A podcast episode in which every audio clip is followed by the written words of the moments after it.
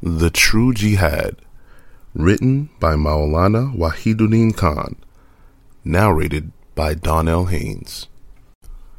Table of Contents. Preface. The True Jihad. Peace in the Quran. Nonviolence in Islam. Tolerance, its significance today. Conclusion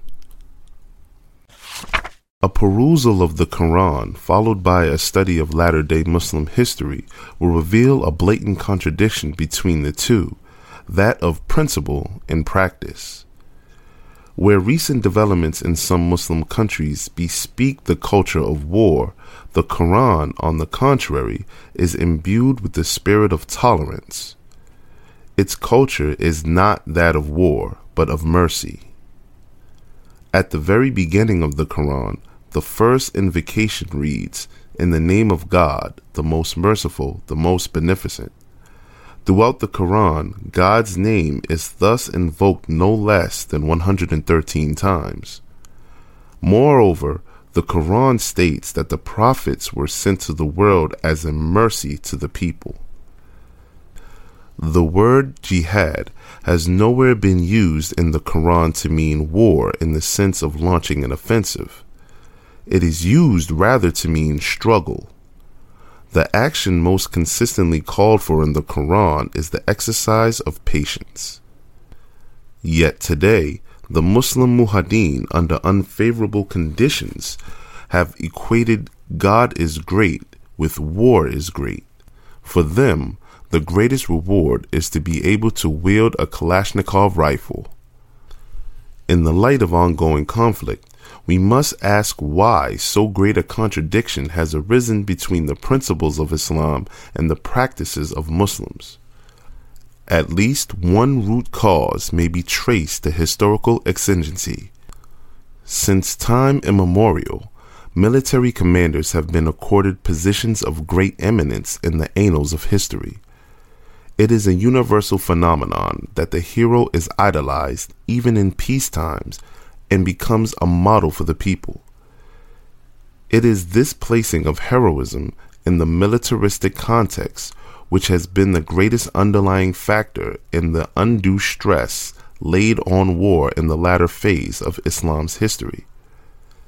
With the automatic accord in Muslim society of a place of honor and importance to the heroes of the battlefield, Analysts' subsequent compilations of Islamic history have tended to read like an uninterrupted series of wars and conquests.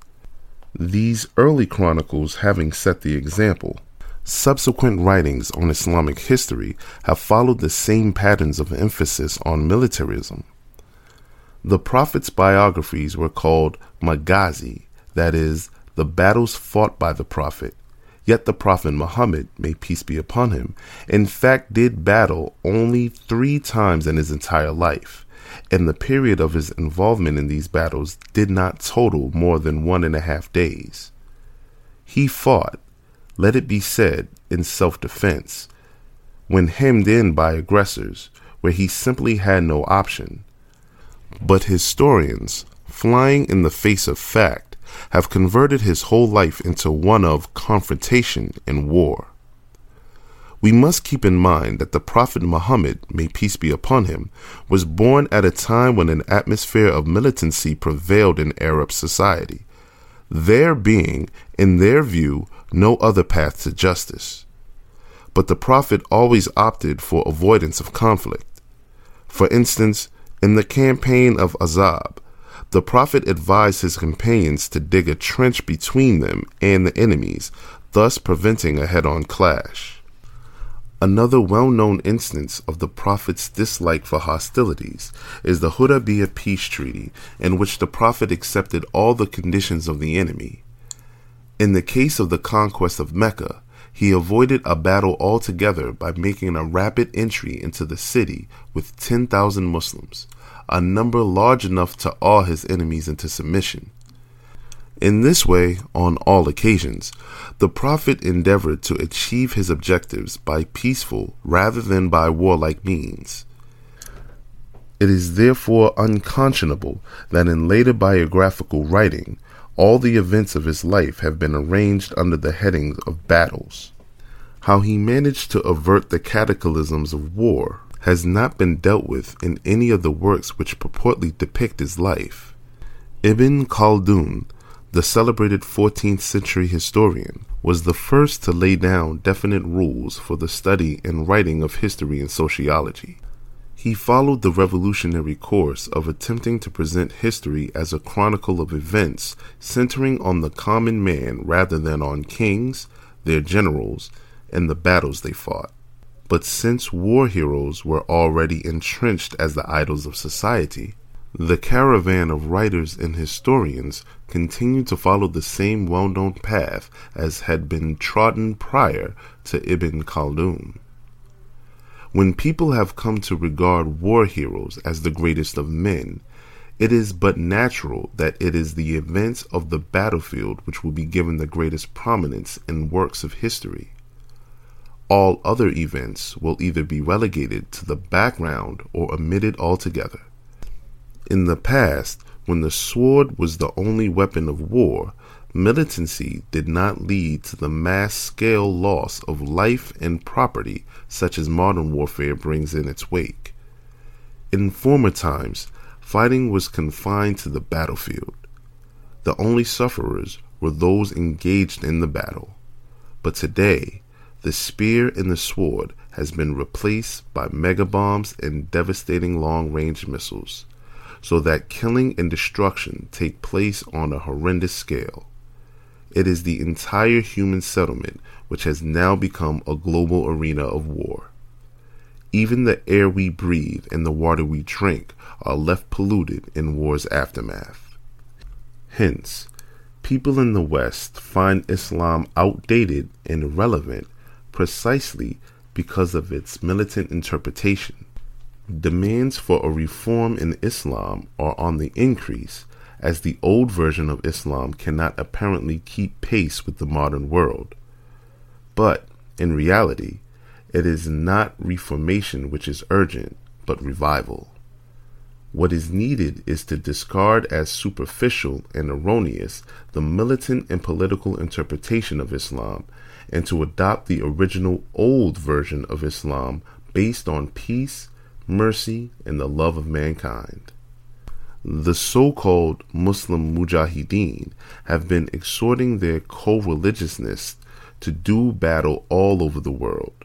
But the Quran says, and God calls to the home of peace. It is up to the right thinking people everywhere to reject the militant version of Islam and to start seeing and accepting Islam as it is truly represented by the Quran. Wahiduddin Khan the Islamic Center, New Delhi, January 4th, 2002. The True Jihad. Read in the name of your Lord. The Quran, Surah 96, Ayat 1. The Quran exhorts believers to strive for the cause of Allah as it behooves you to strive for it. Surah 6, Ayat 78. The earnest struggle is expressed in Arabic by the word jihad, which is derived from the root word jihad, which means to strive, to struggle, that is, to exert oneself to the utmost to achieve one's goal. Thus, the original meaning of jihad in Arabic is striving very hard. Since the early Muslims had to strive hard during wars with aggressors, these wars came, in an extended sense, to be called jihad. However, the actual word for such a war in Arabic is qital, not jihad. War with an aggressor is a chance occurrence taking place as warranted by particular situations, while jihad is a continuous action which is at the core of the believer's life day in and day out it is an ongoing process. The constant jihad means strict adherence to the will of God in all aspects of one's life. And the prevention of any obstacle coming in the way of fulfilling God's will. For instance, the desires of the self, the urge to serve one's own interests, the compulsion of social traditions, the need for compromises, ego problems, greed for wealth, etc. All these things directly thwart righteous actions. Overcoming all such hurdles and persevering in obeying God's commands are the real jihad. And the word jihad has been used primarily in this sense. We quote here some traditions as recorded in Musnad Ahmad, which define the role of the mujahid. Number one, a mujahid is one who struggles with himself for the sake of God. Two, a mujahid is one who exerts himself for the cause of God. 3. A mujahid is one who struggles with himself in submission to the will of God. The present world is a testing ground. The entire fabric of this world has been designed with a view to fulfilling the purposes of the divine trial of man.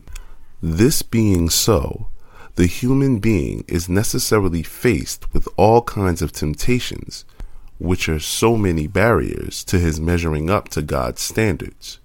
For instance, when a matter of truth comes before him and he fails to acknowledge it for fear of losing his status, when he has someone's wealth or property in his possession and he hesitates about restoring it to the true owner, when he resents having to place curbs on himself in order to lead a life of modesty as desired by God, when he feels that suppressing his anger and vengefulness in order to be patient amounts to his own negation, when he fails to speak words of truth and stand up for justice for fear of losing his popularity, when he is loath to renounce comforts and convenience, etc., in order to be of a principled character instead of a selfish character. On all such occasions, man has to curb his desires. It becomes essential for him to sacrifice his feelings. At times, he may feel that he has to kill his ego completely. In spite of having to surmount all such hurdles, the individual should be determined to stick to the truth in the real and primary sense of jihad. Those who engage in this jihad will be deserving of paradise in the hereafter. Jihad essentially is a peaceful struggle. One form of this peaceful struggle is dawah, the communication of the message of God. The Quran states, Do not yield to the unbelievers, but fight them strenuously with it. The Quran Surah 25, Ayat 52. No military activity is referred to in this verse of the Quran. We are not meant to engage in any physical combat with the non believers. What this verse actually means is that we must engage ourselves in dawah activities through the teachings of the Quran, that is, striving ourselves to the utmost on an ideological plane while sifting truth from falsehood. Even in the face of a military challenge from the enemy, all efforts will be made to counter aggression by peaceful methods. The path of peace can be abandoned only when it has become impossible to stick to it, and only when there is no other option to give a military response in self defense. A tradition narrated by Aisha, the Prophet's wife, provides a guiding principle. She said, Whenever the Prophet had to choose between two courses, he would always opt for the easier one.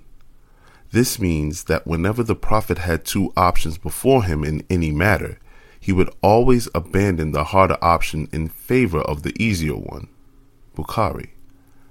This tradition, Sunnah, of the Prophet Muhammad, may peace be upon him, is relevant not only to everyday affairs, but also to such serious matters as by their very nature, relate to harder options.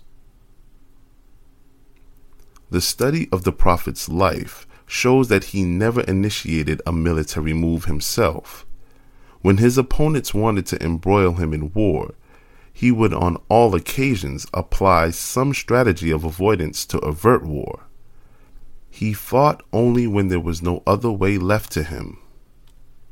According to the Sunnah of the Prophet, there is no aggressive or offensive war in Islam. Islam only allows a defensive war, and that too only when there is no other option. The truth is that in life, we have to face the problem of choosing between two courses, between the confrontational and the non confrontational, between the peaceful and the violent. The study of the Prophet's life tells us that the Prophet, in all matters, abandoned the violent or confrontational course in favor of the peaceful or non confrontational course. The whole life of the prophet provides a successful, practical example of this principle. We give here some examples of this nature. 1. After being appointed as prophet, the first question before him was which of the two above mentioned courses he should follow. As we know, the prophet's mission was to bring polytheism, shirk, to an end and establish monotheism in its place.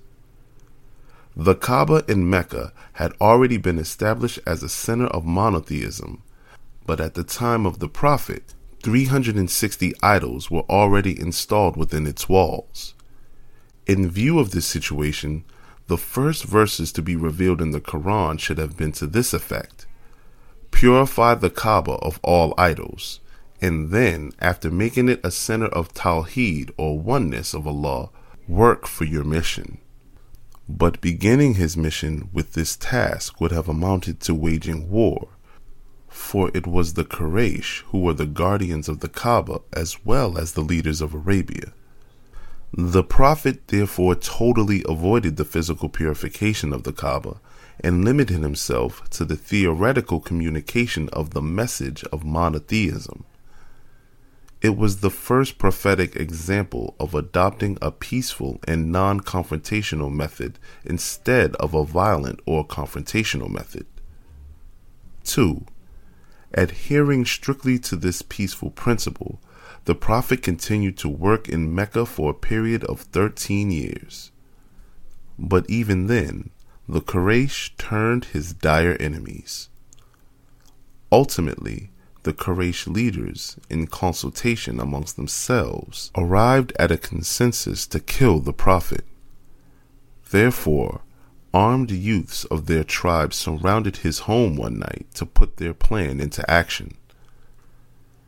This was an open challenge for the Prophet and his companions to do battle with them. Instead, the Prophet, guided by God, decided to avoid any military encounter. Therefore, in the stillness of the night, he quietly left his home in Mecca for Medina. This event is called the emigration, the Hijra, in the history of Islam. Emigration is a clear example of abandoning violent situations in favor of peaceful solutions. 3. The Battle of the Trench is another example of this sunnah of the Prophet. On this occasion, a large number of people from different tribes had come to Medina with the intention of attacking it. It was clearly a military challenge, but the Prophet used strategy to avoid an encounter with the enemy. According to this plan, the Prophet worked hard day and night along with his companions to dig a long trench between him and his opponents. The trench served as a buffer Therefore, when the army of the Quraysh arrived, they could not attack. So they camped there for some days. In the end, they gave up the idea of attacking as it was impossible to cross the ditch. They eventually left Medina. The digging of this trench provides an example of opting for a peaceful course instead of a violent course. 4. The Hudaybiyah peace treaty also provides another example of this sunnah of the Prophet. At that time, the Prophet and his companions had wanted to perform the minor pilgrimage, Umrah, by entering Mecca. But when they reached Hudaybiyah, which was nine miles from Mecca, they were stopped by the Quraysh leaders. They said that in no event would they allow them to enter Mecca. This again was a military challenge. If the Prophet wanted to advance as planned towards Mecca, an encounter was sure to take place. Therefore, the Prophet ended his journey at Hudaybiyah and entered into a peace treaty, accepting unilaterally the conditions laid down by the enemy. He then came back to Medina without having performed the Umrah. This was a very clear prophetic example of adopting a peaceful method as opposed to a violent method. 5.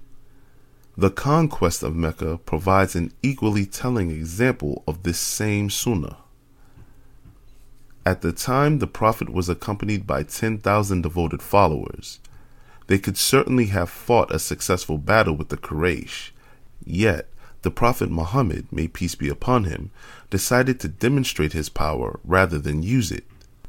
He did not come out with his 10,000 strong army to declare war against the Quraysh in order to conquer Mecca after a bloody encounter. He instead made preparations for a journey with the utmost secrecy and traveling with his companions, he quietly entered Mecca. This entry was so sudden that the Quraysh could not make any preparations for war, and Mecca was conquered without any carnage. This incident provides a fine example of adopting a peaceful instead of a violent method. These examples show that not only in normal situations, but also in extreme emergencies, the Prophet adhered to the principle of peace rather than that of war. All his successes are practical examples of this sunnah of peace. 6. As mentioned above, the position of peace in Islam is sacrosanct, while war in Islam is allowed only in exceptional cases when it cannot be avoided. Granted that this is so, let us look at the state of affairs prevailing today.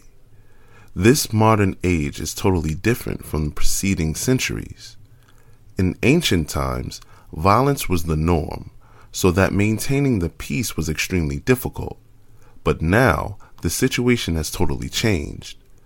Today, we have reached the ultimate stage where any kind of violence is undesirable or unacceptable. Indeed, a peaceful strategy is the only viable option. Furthermore, in our times, a peaceful course of action is backed up by ideological and practical arguments which invest it with all the greater power and sanctity.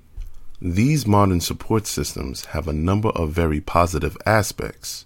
For instance, the right to freedom of expression, the possibilities opened up by the communication systems of spreading one's message across the globe, etc. These modern changes have rendered possible a peaceful course of action, which has far greater popularity and is at the same time more effective. As mentioned above, the sunnah or way of the Prophet is that if it is possible to adopt a peaceful method, it should be put into practice during any Islamic struggle. A violent course of action should be shunned altogether. Now, the present state of affairs is that as a result of the changes that have taken place in the present age, the peaceful method is not only viable at all times, but due to various supporting factors, has become the most effective course of action. It would therefore be no exaggeration to say that in present times a violent struggle is not only a hard option, but is not in practice useful. Whereas nonviolence is not only an easier option, but is also highly effective and result oriented. Now, a peaceful course of action is not just one of the possibilities, it is the only feasible and result oriented option. This being so, it would be right to say that violence has been practically abandoned.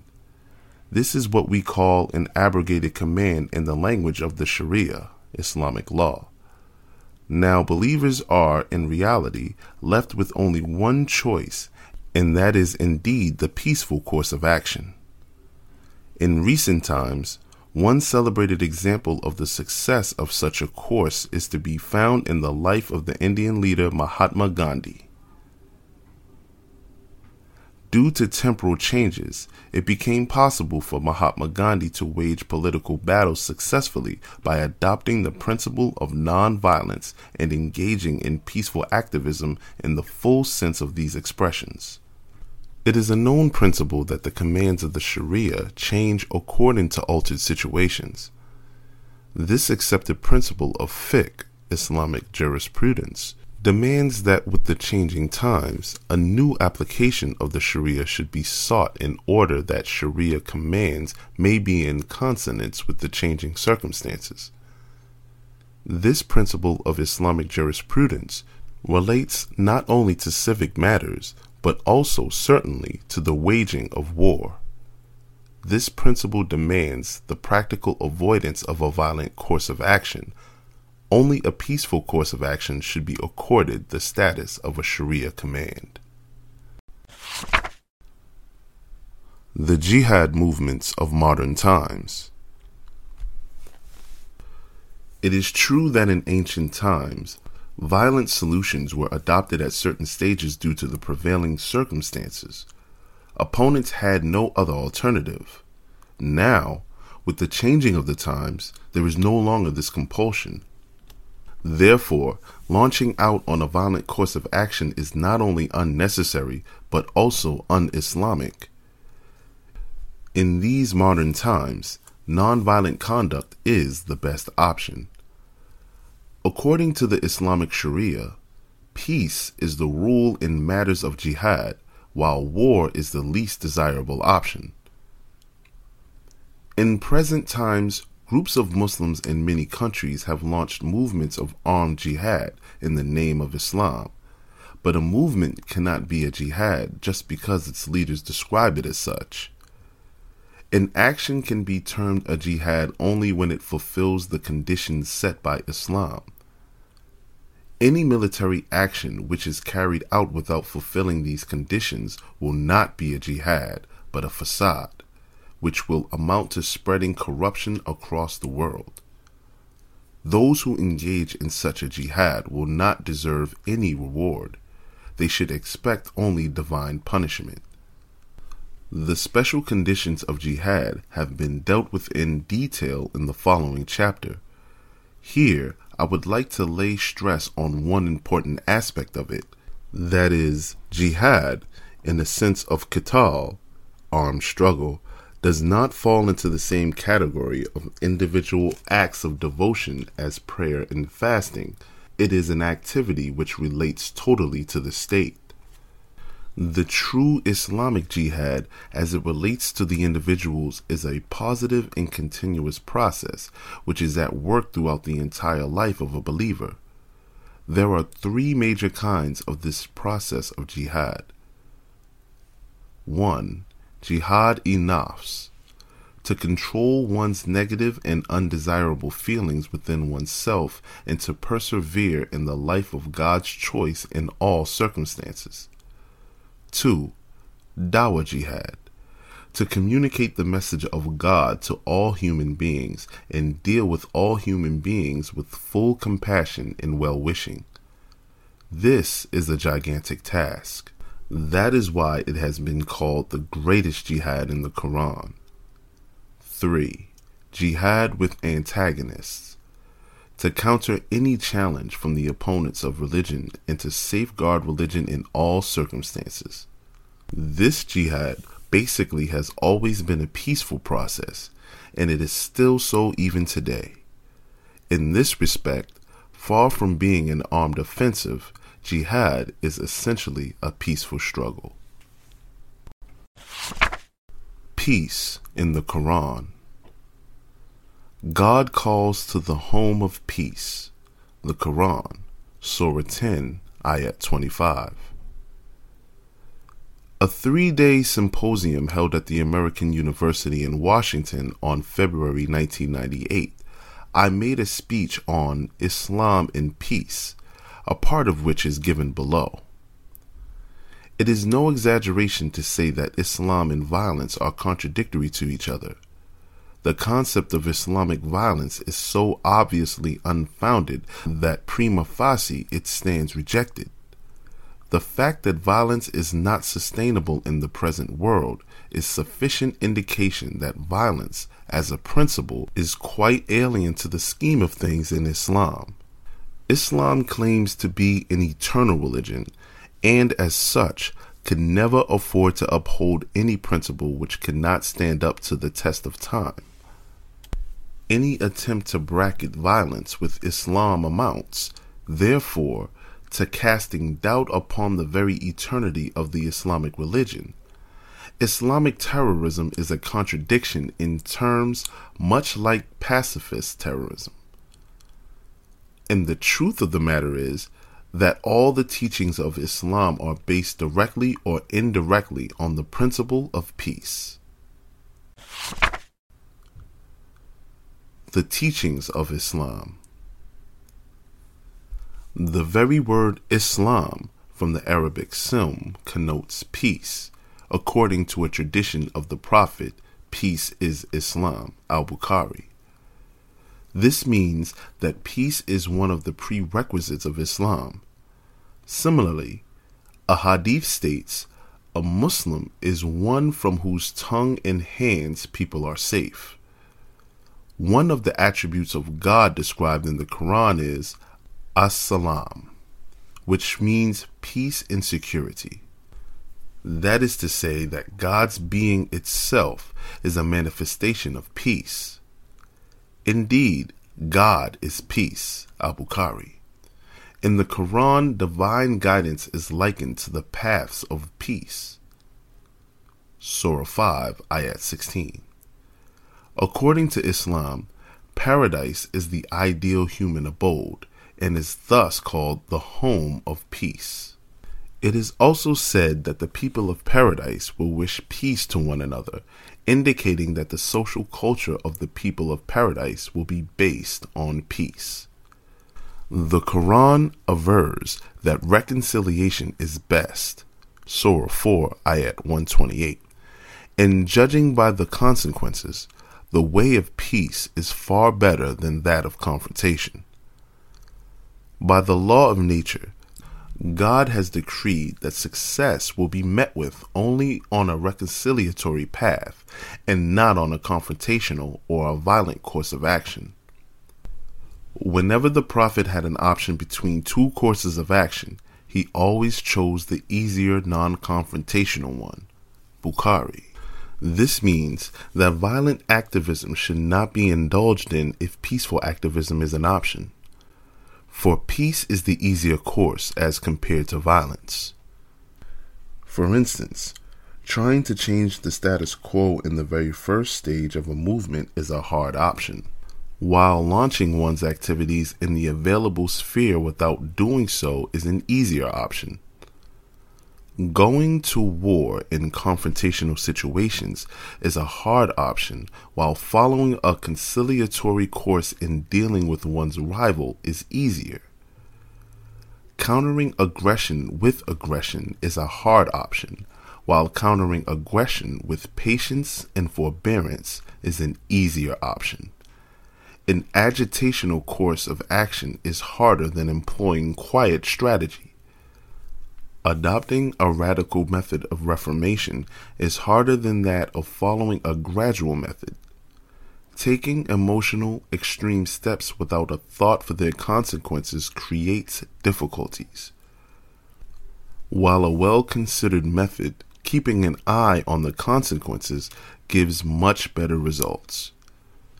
The policy of confrontation with a ruler is a harder option, while initiating one's action by sidestepping the ruler in the sphere of education and learning is an easier option. These instances show us the easier and harder options as demonstrated by the Hadith. The truth is that peace in Islam is the rule while war is the exception. This is borne out by all the teachings of Islam and the practical life of the Prophet of Islam. The example of the Prophet Muhammad, may peace be upon him. The Prophet Muhammad, may peace be upon him, received his first revelation in 610 in Mecca. God ordained that he carry out the mission of Tawheed, or oneness of God. The house of the Kaaba, which was built as the house of monotheism by the Prophet Ibrahim, may peace be upon him, and his son Ishmael, later on became a center of polytheism with 360 idols in it. The first revelation might well have demanded the purification of the Kaaba, which would have given rise to a serious problem. But the first revelation made in the Quran was, Purify your vestments. Surah 74, Ayat 4. This means to purify one's moral character. If, in the first stage, the Prophet had been commanded to purify the Kaaba while Mecca was still under the domination of the idolaters, this would have surely precipitated clash and confrontation. Therefore, according to the command of the first revelation, the prophet continued to perform his prayers peacefully in the Kaaba for a period of 13 years, even though it housed several hundred idols. Similarly, the prophet and his companions circumambulated the Kaaba on the occasion of Umrah al Hudaybiyah in 629, while the Kaaba still housed 360 idols. The Prophet Muhammad, may peace be upon him, proceeded thus in order to avoid war and confrontation with the idolaters, and so that the atmosphere of peace should be maintained. The entire life of the Prophet is a practical demonstration of this peace loving policy. At the time of migration from Mecca, the idolaters were all set to wage war. But the Prophet avoided this by quietly leaving his homeland for Medina. The mission of Islam is based on monotheism, its goal being to make people realize the existence of the one and only God and to strive to bring about a revolution in their hearts and minds in order that they may love God as is his due. And the greatest concern of man should be to fear and worship his Creator. Surah 2, Ayat 165. Such a Dawah mission cannot afford wars and violent confrontations. When a state of war and violence prevails, the normal atmosphere is vitiated and such circumstances as would foster intellectual movements and spiritual reformation cannot be effectively created. It cannot be denied that peaceful circumstances produce a propitious environment for Islam, while violent circumstances inevitably result in antagonism towards Islam. War, a state action. In Islam, war is not the prerogative of the individual, but of an established government. Only an established government can declare war. In other words, individuals can pray on their own, but they cannot wage wars of their own accord. Only when a war is declared by the ruling government can the public join in and support it, and not before that. Islam does not sanction individual actions on this issue. As a general principle, the Quran tells us that even where an external attack is feared, the common man should not act independently, but should take the matter to the ruler, then, under his guidance, take proper countermeasures. Surah 4, Ayat 83. The Hadith also states that the ruler is a shield, fighting is done under him, and security is attained through him. This clearly shows that the decision to do battle and its planning are the task of an established government. The common man can play his role as need be under government orders and not independently. This Islamic principle shows that there is no room for non state warfare, which is what we generally call guerrilla war. A guerrilla war is fought by individual organizations, not by the state. As far as the state is concerned, if it wants to wage a defensive war against any country, it has first, in obedience to the Quran, to issue a proper declaration. Only then can it wage a lawful war. Surah 8, Ayat 58. In Islam, there is only declared war. Therefore, in accordance with this principle, no proxy war in Islam can be lawful. Most Islamic actions are governed by certain conditions. The waging of war is also thus subject to certain principles, one being that even when a defensive war has been declared by the state, it will be aimed only at the combatants. Targeting non combatants will be unlawful. The Quran enjoins us not to do battle with those who are not at war. Such people have to be dealt with kindly and equitably. But you are free to do battle with those who are fighting against you. Surah 60, ayats 8 through 9. If, for instance, a Muslim state is at war with a particular nation, and this war is in conformance with Islamic principles, it should not permit any destructive activities against non combatants or civilians as was done on September 11, 2001, in New York and Washington. Similarly, in Islamic war, Muslims are not permitted to commit suicidal bombings in order to destroy the enemy. Strapping explosives onto oneself and hurling oneself upon civilian settlements of even those with whom one is at war for the purpose of destroying the enemy and in the process of killing oneself deliberately is totally un Islamic. This can in no way be termed shahada, martyrdom.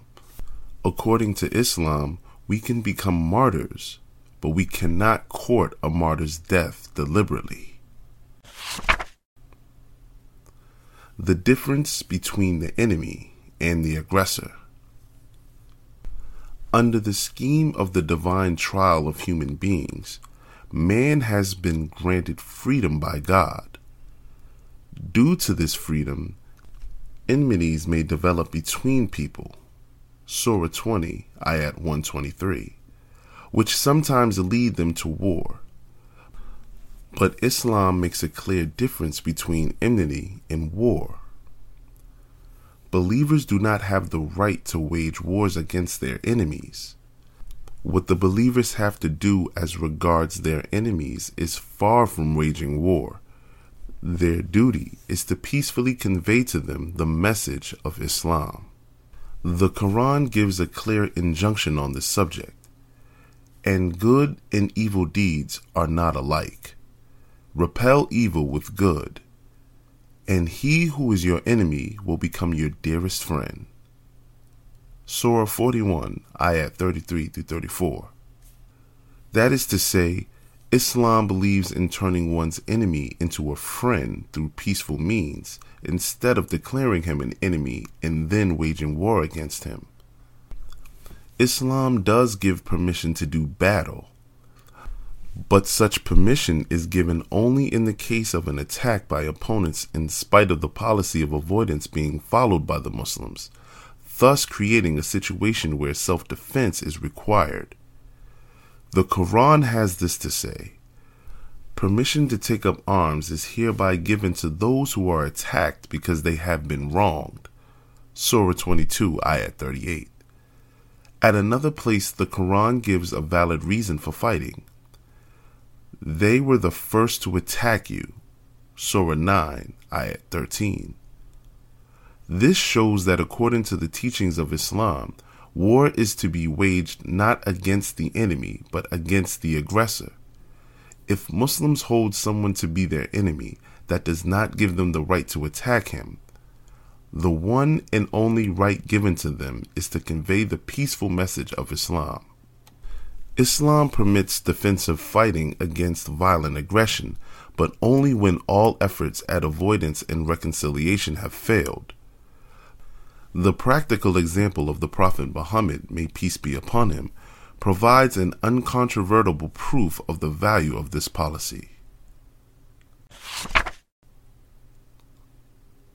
The power of peace. According to a hadith, God grants to gentleness what he does not grant to harshness. That is to say, peaceful activism is distinctly superior to violent activism. There is nothing mysterious about the point made in this hadith.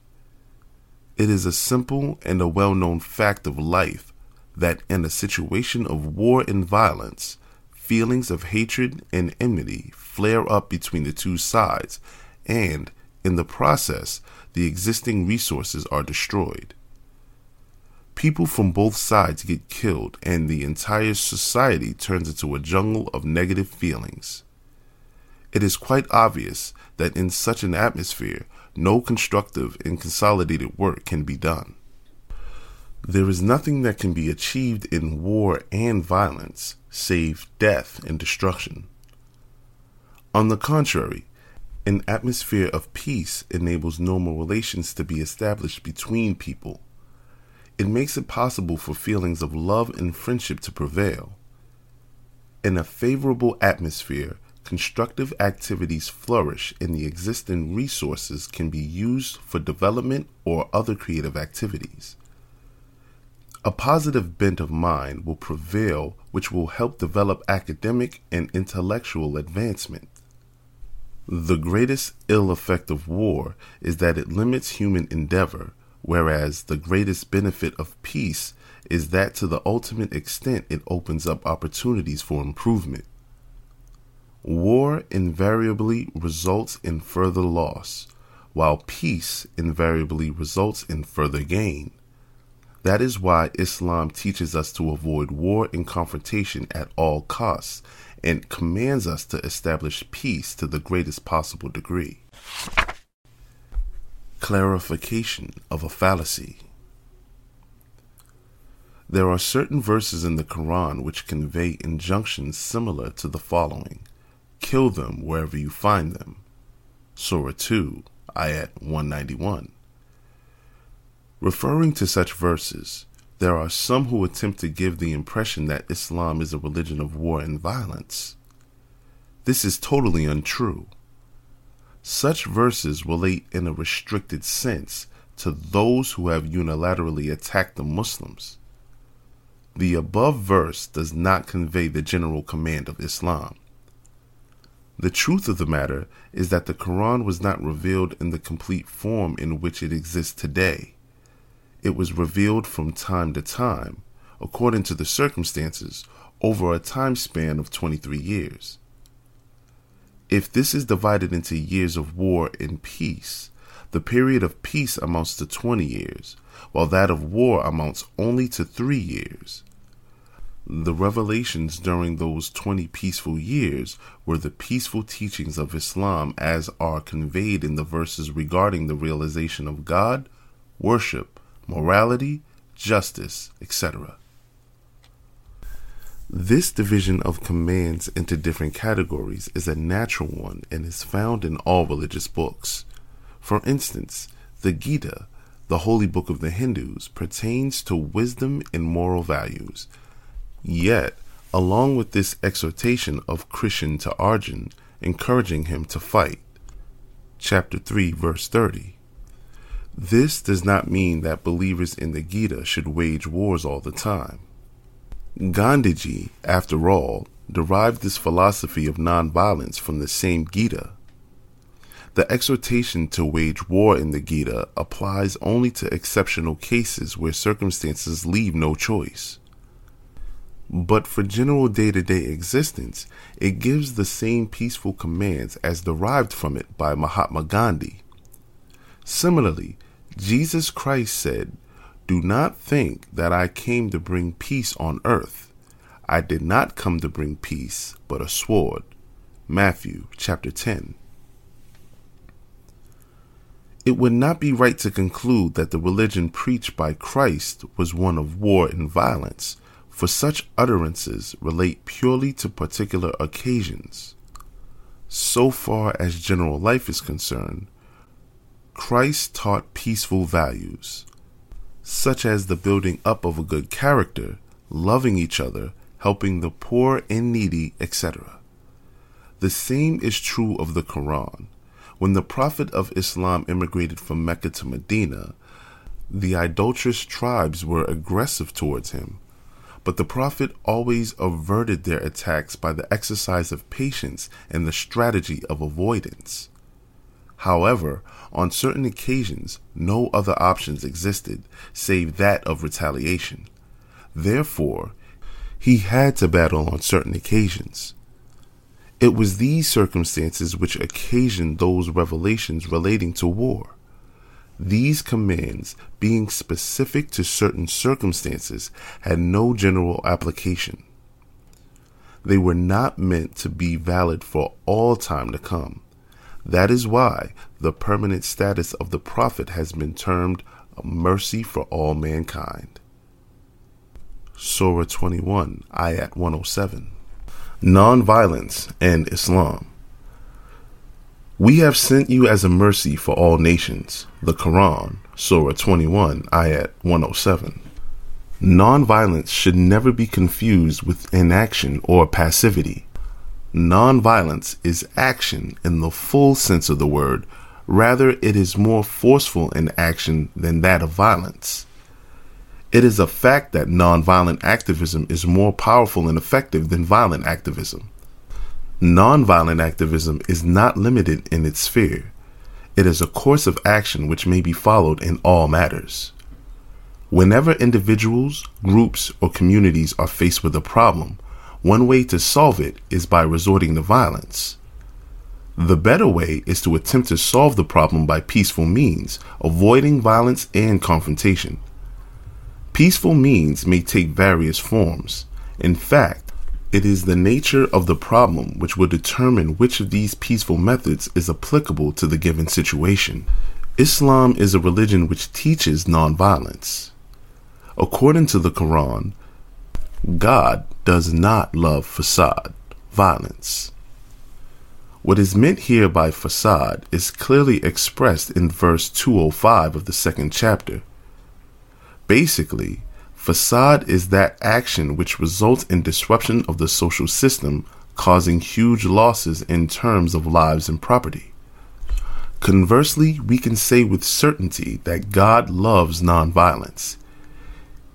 He abhors violent activity in human society, as a result of which people have to pay the price with their possessions and even their lives. This is supported by other statements in the Quran. For instance, we are told in the Quran that peace is one of God's names. Surah 59, Ayat 23. Those who seek to please God are assured by verse 5 of the 16th Surah that they will be guided by Him to the paths of peace. Paradise, which is the final destination of the society of God's choice, is referred to in the Quran as the home of peace. Surah 89, Ayat 30, etc. The entire spirit of the Quran is in consonance with this concept. For instance, the Quran attaches great importance to patience. In fact, patience is set above all other Islamic virtues with the exceptional promise of reward beyond measure. Surah 39, Ayat 10. Patience implies a peaceful response or reaction, whereas impatience implies a violent response. The word sabr exactly expresses the notion of nonviolence as it is understood in modern times. That patient action is nonviolent action has been clearly expressed in the Quran. According to one tradition, the Prophet Muhammad, may peace be upon him, observed, God grants to rifq, gentleness, what he does not grant to unf, violence. Abu Dawood, Sunan, chapter 4, verse 255. The word rifq has been used in this hadith as an antithesis to unf. These terms convey exactly what is meant by violence and nonviolence in present times. This hadith clearly indicates the superiority of the nonviolent method. God's granting to nonviolence what he does not grant to violence in no simple matter. It has very wide and deep implications, embodying as it does an eternal law of nature. By this very law of nature, All bad things are associated with violence, while all good things are associated with nonviolence. Violent activities breed hatred in society, while nonviolent activities elicit love. Violence is the way of destruction, while nonviolence is the way of construction. In an atmosphere of violence, it is enmity which flourishes, while in the atmosphere of nonviolence, it is friendship which flourishes. The method of violence gives way to negative values, while the method of nonviolence is marked by positive values. The method of violence embroils people in problems, while the method of nonviolence leads people to the exploiting of opportunities. In short, violence is death, nonviolence is life. Both the Quran and the Hadith have attached great importance to jihad. What is jihad? Jihad means struggle, to struggle one's utmost. It must be appreciated at the outset that this word is used for nonviolent struggle as opposed to violent struggle. One clear proof of this is the verse of the Quran, Surah 25, Ayat 52, which says, Perform jihad with this, i.e., the words of the Quran, most strenuously. The Quran is a book of ideology. In such a case, performing jihad with the Quran would mean an ideological struggle to conquer people's hearts and minds through Islam's superior philosophy. In the light of this verse of the Quran, jihad, in actual fact, is another name for peaceful activism or nonviolent activism. Where qital is violent activism, jihad is nonviolent activism. Peaceful beginning.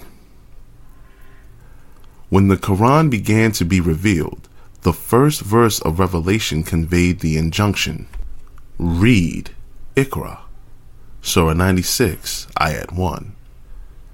By pursuing this verse, we learn about the initiation of Islamic action.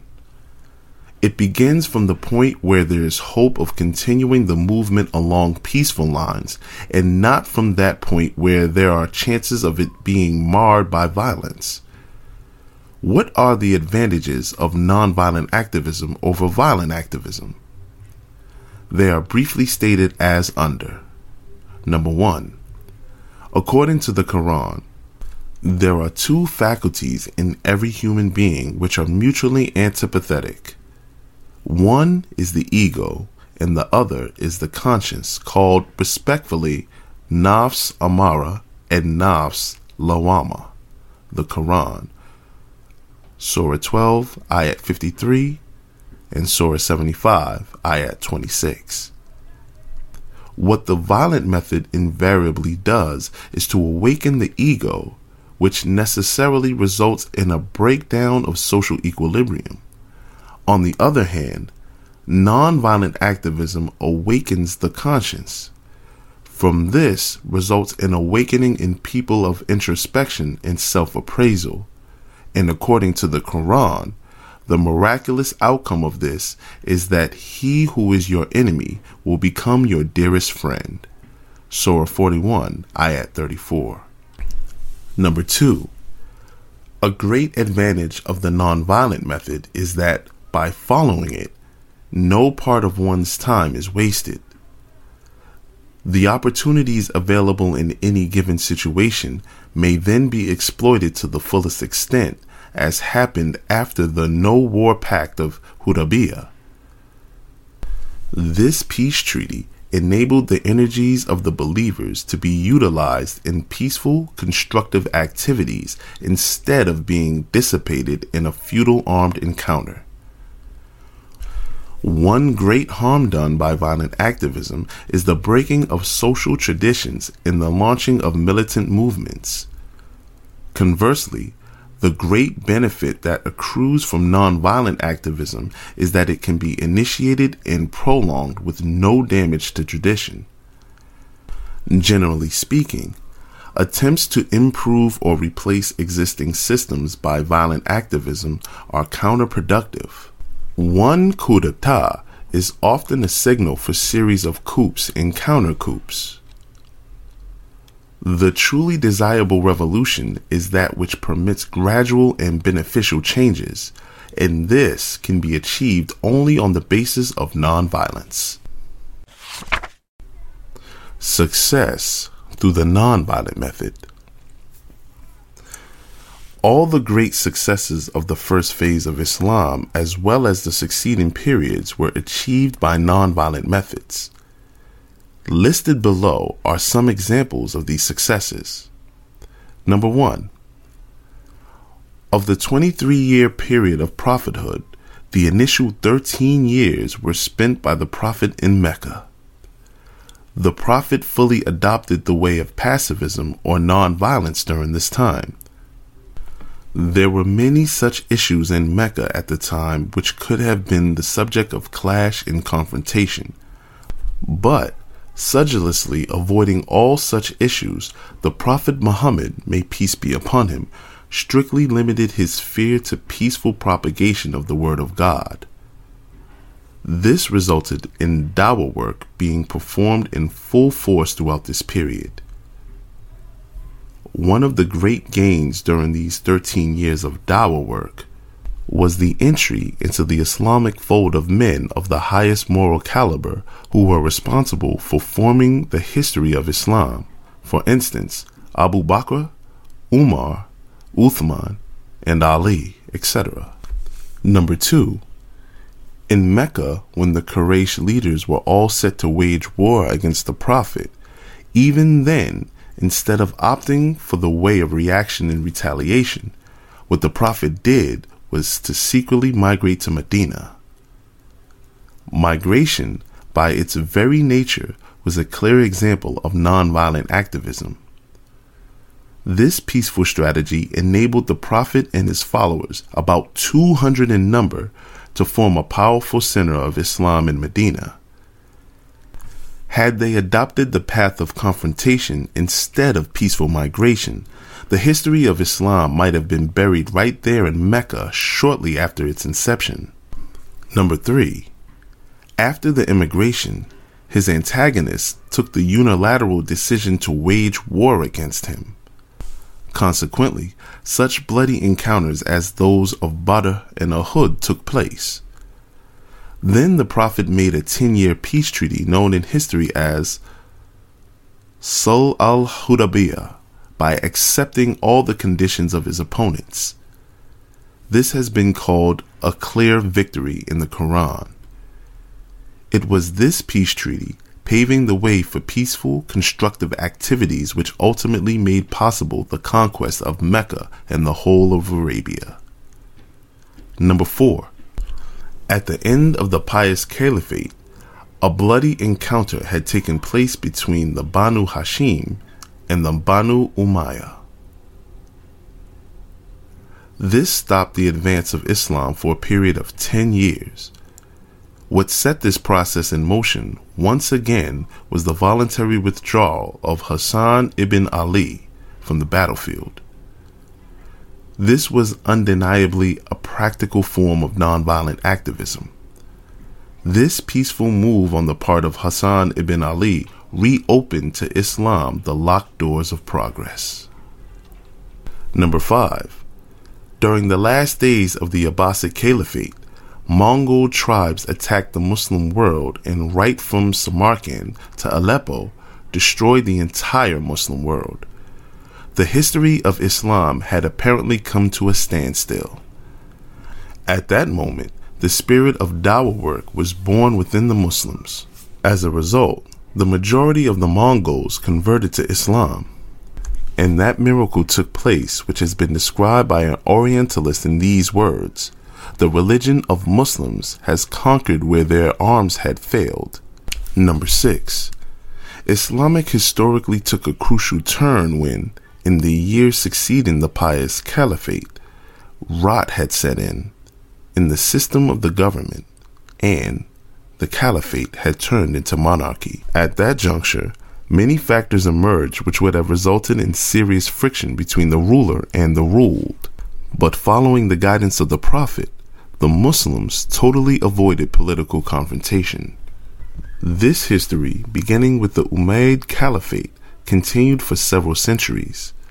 This was possible because of the Tabi'un, or companions of the Prophet's companions, and their succeeding generations, consisting of traditionalists, jurists, ulema, Sufis, and other great religious scholars, all scrupulously avoided any clash or confrontation with the rulers.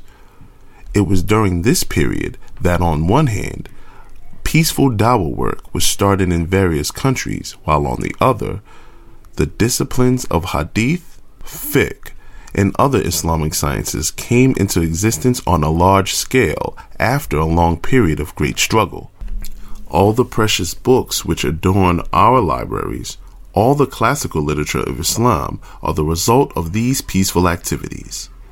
For instance, the Hadith as a source of Sharia is second only to the Quran in Islam. These traditions now exist in the form of printed books. These books are so precious that without them, it would not have been possible to develop Islam into a complete system as it exists today. Under the rule of the Umayyads and the Abbasids, when the political system had begun to deteriorate, where were these tens of thousands of traditions? All of them existed in the memory of the religious scholars, whose names are mentioned in the books as chains in the link of authorities who have handed this legacy down to us. Had they adopted the principle of violent activism and clashed with the oppressive rulers, they would have all been slaughtered by them and the entire legacy of traditions, instead of finding a place on the pages of books, would have been buried along with them in the graveyards. It is by the miracle of having adopted non-violent instead of violence that the precious sources of traditions have survived in book form and, till today, adorn our libraries. Political revolt unlawful. Despite the blatant perversion in the Muslim rulers after the pious caliphate, the Muslim ulama did not lead in insurrection against these corrupt individuals. For about a period of 1,000 years, they remained detached in this matter and continued to engage all efforts in non political fields. This was not a matter of accident, but in obedience to the express injunctions of the Sharia. As we know, in the books of Hadith, Detailed traditions have been set down in chapters titled Kitab al Fitan. The Prophet Muhammad observed in plain words that in later times perversions would set in in the rulers. They would become tyrannical and unjust, but that Muslims should not wield their swords against them. They should rather move to the mountains with their goats and camels by goats and camels are meant the opportunities and non political fields which exist, even when the political institutions are corrupted. This injunction given by the Prophet meant that the Muslims should avail of such opportunities by avoiding clash and confrontation in the political field. In short, by ignoring the political problem, they should avail of the non political opportunities. These injunctions of the Prophet Muhammad were so clear that the Muslim ulama of later times formed a consensus to make insurrection against the rulers unlawful. Imam an-Nawawi, commenting upon some traditions as set forth by Sahih Muslim observes, you should not come into conflict with the rulers in matters of their power even if you find them going against express Islamic injunctions, you should attempt to make the truth clear to them solely through words of wisdom and advice. So far as revolt and war against them in order to unseat them is concerned, that is totally unlawful according to the consensus of the ulama, even when the rulers are zalim and fasik, tyrants and corrupt. Sahih Muslim, bi Sharh an-Nawawi, chapter 12, verse 229. This command of the Prophet, as clearly expressed above, was based on extremely important considerations. In actual fact, in the early phase of Islam, as well as in the later phase, dawah and reform works had to be performed without which the history of Islam would not have been complete. If the ulama of the Muslim community had tried to pose a threat to the political institutions, certainly all this constructive work would have been left undone. That is why the Prophet Muhammad, may peace be upon him, expressly prohibited any clash with political institutions. This avoidance of strife guaranteed that non political constructive work would continue to be performed without any break. In every society, there are always two systems side by side, one political and the other non political. The latter is established through various non political institutions. According to the scheme of Islam, non political institutions established at the social level have always to remain stable. In this way, there is a continuing endeavor even when the political institutions have become corrupt or keep changing to keep Islam firmly established at the level of the non political system. The command of war in Islam. It is a fact that certain verses in the Quran convey the command to do battle, Qital, Surah 22, Ayat 39 what the special circumstances are which justify the issuance of and compliance with this command, we learn from our study of the Quran. Number one, the first point to be noted is that aggression or launching of an offensive by believers is not totally forbidden. It is permissible, but with certain provisos. We are clearly commanded in the Quran fight for the sake of God those that fight against you, but do not be aggressive. Surah 2, Ayat 190. Number 2. Only defensive war is permitted in Islam. Such a war is one in which, as the Quran says, they were the first to attack you. Surah 9, Ayat 13, i.e., Aggression is committed by some other party so that the believers have to fight in self defense.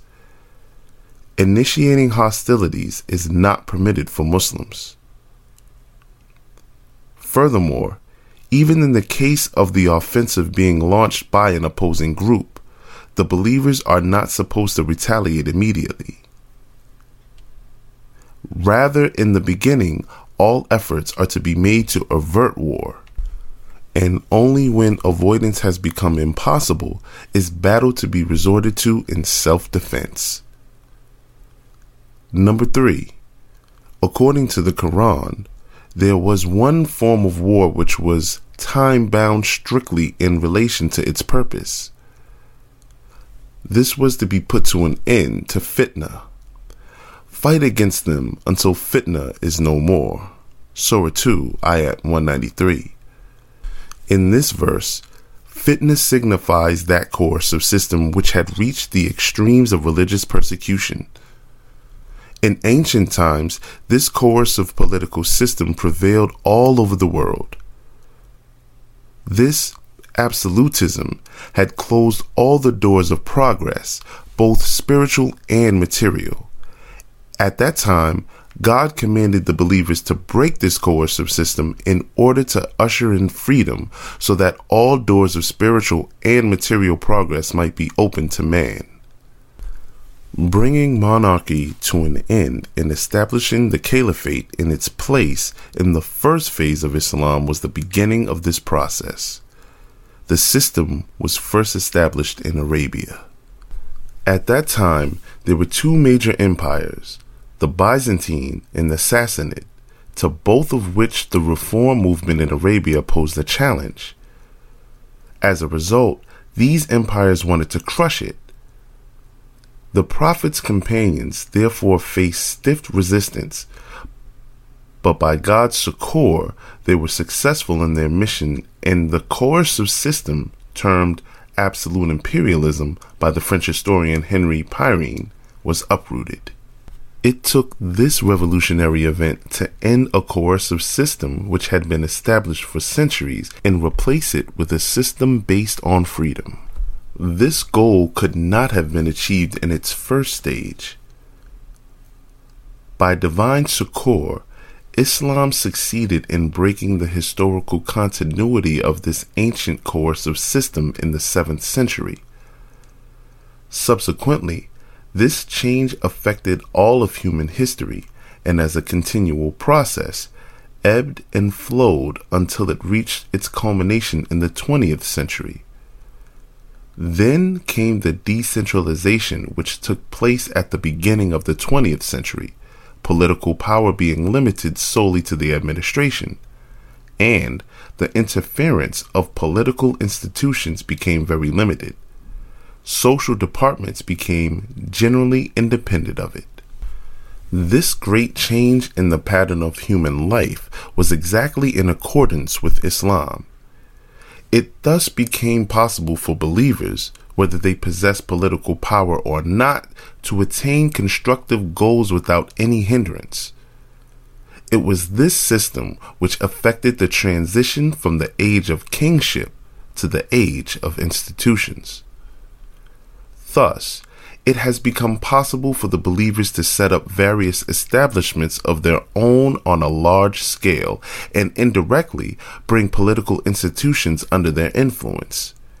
And in so doing, they can penetrate society, which was earlier possible only through political power. For instance, in training the new generation, creating an intellectual atmosphere by making available the print and electronic media, the propagation of ideas through books, continuing the process of ijtihad through research foundations, safeguarding religion by opening more mosques and schools, the acquisition of finance through industrial institutions, universal realization of one's objectives through the means of communication, realization of religious and cultural affairs through different channels, etc. In modern time, those nations who have understood this have achieved success even without having political power.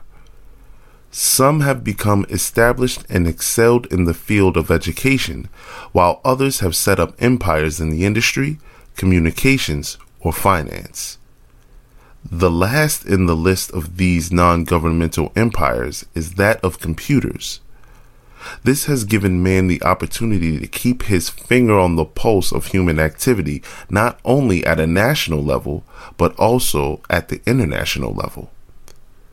When the Quran says, and religion is wholly for Allah, it portrays the most important aspect of the change of times. This change has reduced the status of political power to the point where it is no longer necessary for believers to wage war for its acquisition, as it is no longer needed to secure the desired benefits. Non political institutions serve this purpose equally well. This mission was undertaken and brought to a successful conclusion at the internal level within Arabia during the life of the Prophet. Later, during the Pious Caliphate, the Sassanid and Byzantine empires were dismantled with special divine succor. Consequently, intellectual oppression at the international level was replaced by intellectual freedom. In this connection, those traditions are worth noting which are enshrined in Sahih al Bukhari. When, after the fourth caliph, Ali ibn Abi Talib, Political conflict ensued between Abdullah ibn Zubayr and the Umayyads. Abdullah ibn Umar, one of the senior most companions of the Prophet, held himself aloof from the battle. People approached him and, quoting the verse of Qital al Fitna, asked him why he was not joining in the battle. Abdullah ibn Umar replied that fitna as mentioned in the Quran, did not refer to political infighting, but rather to the religious coercive system that had already been put an end to by them. Fathul Bukhari, chapter 8, verse 60. From this, we learn that the war against fitna was a war of limited duration, temporary in nature, meant to be engaged in only until its specific purpose had been served. Invoking the Quranic exhortation to do battle against fitna in order to validate acts of war which had quite other aims and highly improper. This verse could be cited only if the same state of affairs as existed at the time of its revelation were to prevail once again. The biographers of the Prophet Muhammad, may peace be upon him, have put the number of Ghazwa, battle, at more than 80. This gives the impression that the Prophet Muhammad, may peace be upon him, in his 23 year prophetic career waged war about four battles in a year. But this impression is entirely baseless. The truth is that the Prophet Muhammad, may peace be upon him, and his entire prophetic life engaged in war only on three occasions. All the other incidents described as Ghazwat were in actual fact examples of avoidance of war and not instances of involvement in battle. For instance, in the book of Sirah, the incident of Al Ahzab is called a Ghazwa, battle, whereas the truth is that on this occasion the armed tribes of Arabia, 12,000 in number, reached the borders of Medina with all intentions of waging war, but the Prophet and his companions dug a deep trench between them, thus successfully preventing a battle from taking place. The same is the case with all other incidents called Ghazwa. The opponents of the Prophet repeatedly tried to embroil him in war, but on all such occasions he managed to resort to some such strategy as averted the war, thus diffusing the situation. There were only three instances of Muslims really entering the field of battle Badr, Uhud, and Hunain. But on all these occasions, war had become inevitable, so that the Prophet was compelled to encounter the aggressors in self defense. Furthermore, these battles lasted only for half a day, each beginning at noon and ending with the setting of the sun. Thus, it would be proper to say that the Prophet in his entire lifespan had actively engaged in war for a total of a day and a half. That is to say, the Prophet had observed the principle of nonviolence throughout his 23 prophetic career, except for one and a half days. The Islamic method, being based totally on the principle of nonviolence, makes it unlawful for believers to initiate hostilities. Except in cases where self defense has become inevitable, the Quran in no circumstance gives permission for violence. The Modern Age in Nonviolence. The greatest problem facing Islam today is, as I see it, that Muslims have almost totally forgotten the Sunnah, the Prophet's way, of nonviolence. In later times, when the Ottoman and Mughal empires disintegrated and problems like that of Palestine have had to be confronted by the faithful, Muslims all over the world have fallen a prey to negative reaction on a colossal scale. They have failed to remember that the policy of Islam is not that of violence, but of nonviolence. It is the result of this deviation that despite almost a hundred years of bloody wars, Muslims have achieved no positive gain. Rather, whatever they already had has been lost by them. According to Imam Malik, later generations of this Ummah, Muslim community, will be able to settle matters at issue in the same way that earlier generations had done, i.e., by non-violent methods. Similarly, Muslims of modern times must likewise resort only to non-violent methods. Just as no gain could accrue from violent methods earlier, no gain can accrue from violent methods today.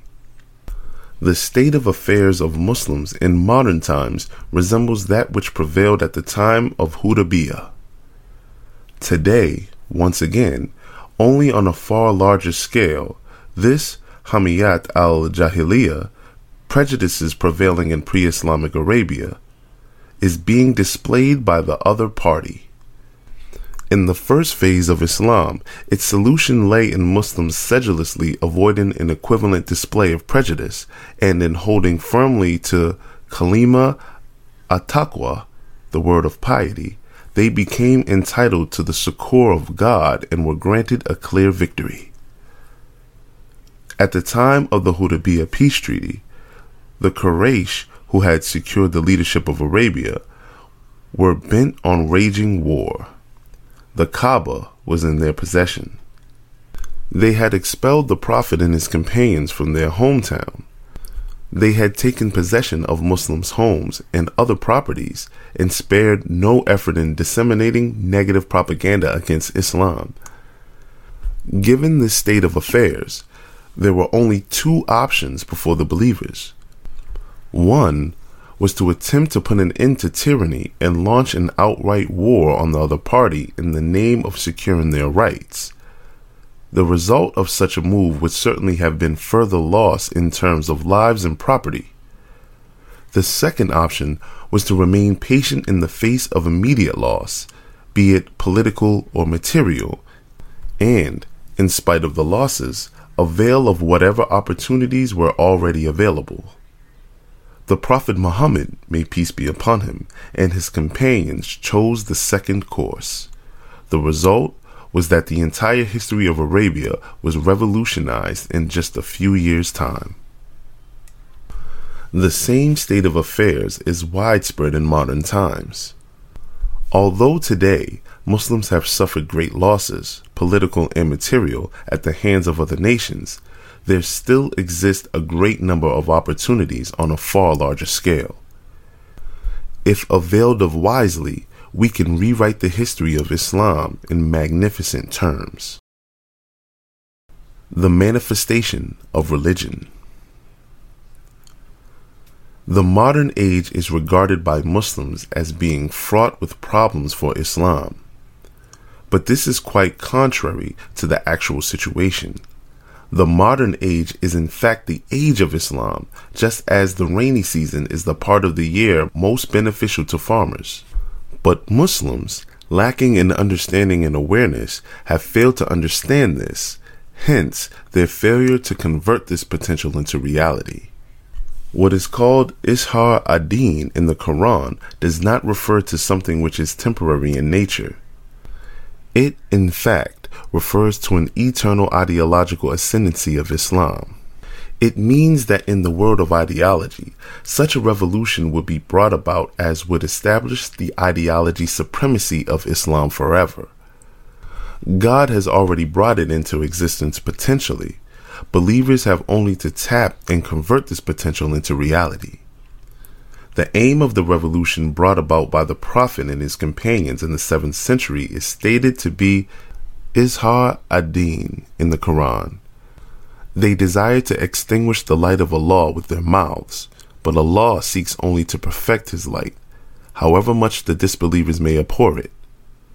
Surah 9, ayats 32 through 33. Izhar in Arabic means dominance, ascendancy, supremacy. Here, Izhar ad-Din signifies intellectual and ideological dominance not political dominance. This means that in intellectual and ideological respects, God's religion assumes ascendancy over all other ideologies and religions for all time. Granting ideological ascendancy to God's religion was no simple matter. It amounted to the writing of history afresh. For although God's religion has always been in superior position ideologically, it has become obscured by false and misguided ideas. The reason being that in ancient times people were heavily under the influence of superstitious thinking. Their arts and learning in general had all become fettered by superstition and idolatry. This had led to a veil being thrown over true religion, which was the only vehicle for God's truth. God desired that through the final prophet, an intellectual revolution be brought about which would alter this unfavorable and artificial state of affairs.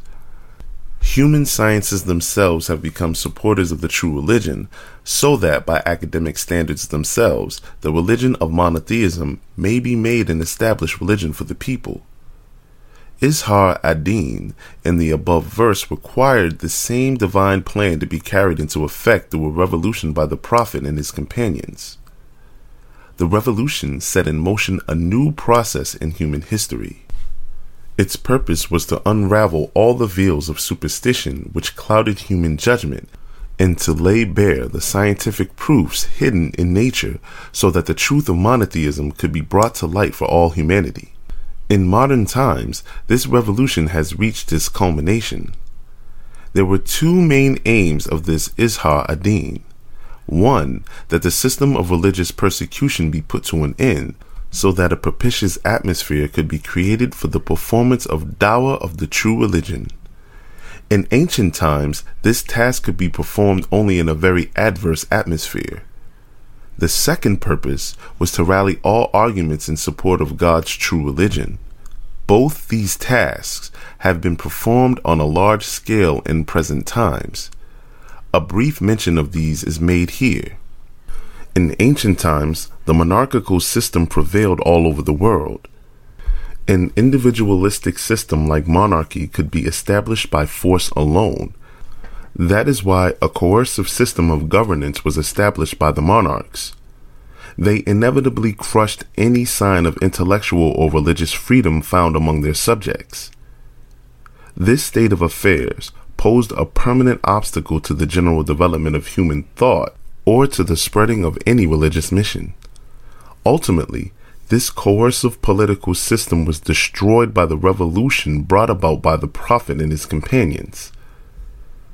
The abolition of oppressive systems and the freeing of people's minds from superstition ushered in an era of freedom and democracy. The effect of this revolution in human history set in motion a process of intellectual liberalization. Later on, Western nations contributed greatly towards this revolution in human thought. Now, this process has culminated in the unparalleled scientific achievement of the present day. In consequence, it has become possible for the task of dawah of truth to be performed in an atmosphere of freedom which was earlier seriously hampered by the oppressive atmosphere. Idolatry is another name for a religion of superstitions. In ancient times, this shirk, idolatry, dominated the minds of people having rendered the progress and development of science impossible. The Prophet and his companions made great sacrifices to put an end to this superstitious system. In this way, the age of science had its beginnings. The changes wrought by it influenced the course of history over the centuries. The scientific revolution, which was in actual fact a byproduct of the Islamic revolution, gave us modern communications. The advent of this new age made it possible for the first time in human history for the propagation of Islam to be carried out on a universal scale. According to a hadith, a time was to come when God's words would enter all the homes in the world. Musnad Ahmad. This was indirectly a prediction of the modern age of communications. One outcome of the modern scientific revolution is that we have at our disposal a number of new arguments in support of Islamic beliefs. Prior to this revolution, the da'is of Islam could resort only to traditional arguments in support of the truth of Islam, but today, it has become possible to measure up Islamic realities by the highest standards of human knowledge and to establish their authenticity by purely logical arguments. In ancient times, religion could be studied only as something sacred and as a matter of dogma. That is why established and unestablished religions had not academically been distinguished from one another. In modern times, owing to the influence of the scientific revolution, the study of religions can be done as objectively and as critically as any other matter which comes under scientific scrutiny. Such critical study has proved purely academically that by historical standards, there is only one reliable religion, and that is Islam. All other religions are lacking in this historical credibility. After this intellectual revolution, it has become possible to establish the truth of Islam vis a vis other religions purely on the basis of human knowledge. That Islam is the only authentic version of divine religion may be fully supported by arguments. These modern developments in our times have taken Islam to the point of unopposed victory. Now, the need of the hour is for Muslims to put an end unilaterally to all violent activities against Madu nations, so that a normal relationship may be allowed to grow between Da'i and Madu. Only then can the message of Islam be conveyed in a propitious atmosphere.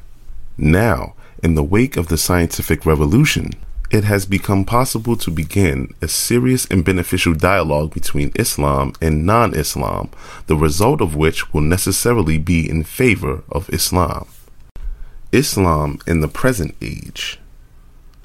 Now, the question arises as to whether an Islam which teaches nonviolence can be of relevance in the present age and assume a superior position once again in new situations. The answer is entirely in the affirmative. The truth is that Islam's being a peaceful religion shows that it is an eternal religion. Had it been a religion of violence, it would not have been eternal. For in modern times, the way of violence has been totally rejected by contemporary thinking. Now, only that system is worthy of consideration and acceptance, the teachings of which are based on peace and nonviolence. Modern thinking, for example, has rejected communism. One of the major reasons was that communism had to be sustained by violence. And under no circumstances is violence acceptable to the modern mind. Nazism and fascism, too, have been rejected on similar grounds. Modern man, therefore, disapproves of both religious and non religious extremism because they lead man ultimately to violence. But Islam is a religion of nature. It has held violence as inadmissible from the outset. Islam has been an upholder of peace, not violence, from day one. In the past, Islam played a great role in the Department of Humanity, as a result of which human history entered a new age of progress and development. The time has come today for Islam to play a great constructive role, leading human history once again into a new age of progress. What is called scientific or technical progress is the result of the discovery of some of the great secrets of nature. But if nature and its mysteries have always existed in our world, why has there been such a long delay in their discovery? Why could not the scientific advancement of the last few hundred years have been made thousands of years ago? The reason was that in ancient times, religion and science, divine knowledge and human knowledge, being so closely linked to one another, scientific inquiry was anathema to men of religion. Religious persecution had then become an insuperable obstacle to the progress of science. What Islam did was separate religion, which had become, in essence, a set of irrational beliefs, from scientific research and investigation. For instance, eclipses of the sun and moon had been linked with human destiny. The Prophet Muhammad, may peace be upon him, declared that eclipses had nothing to do with the lot of human beings. These were astronomical events, not events pertaining to the fate of mankind. Fathul Bari, chapter 2, verse 611.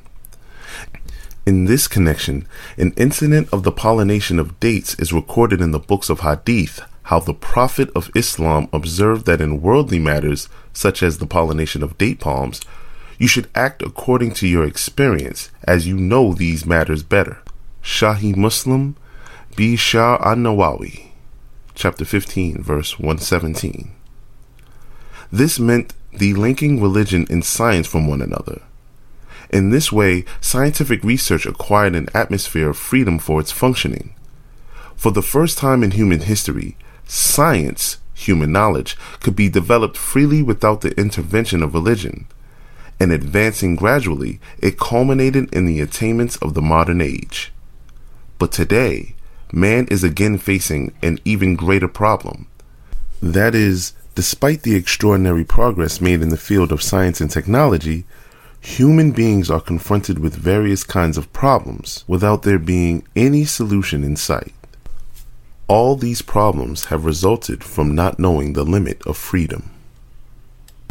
Modern man aspired to freedom as the highest good, but once having reached this goal, he was unable to set reasonable limits to freedom.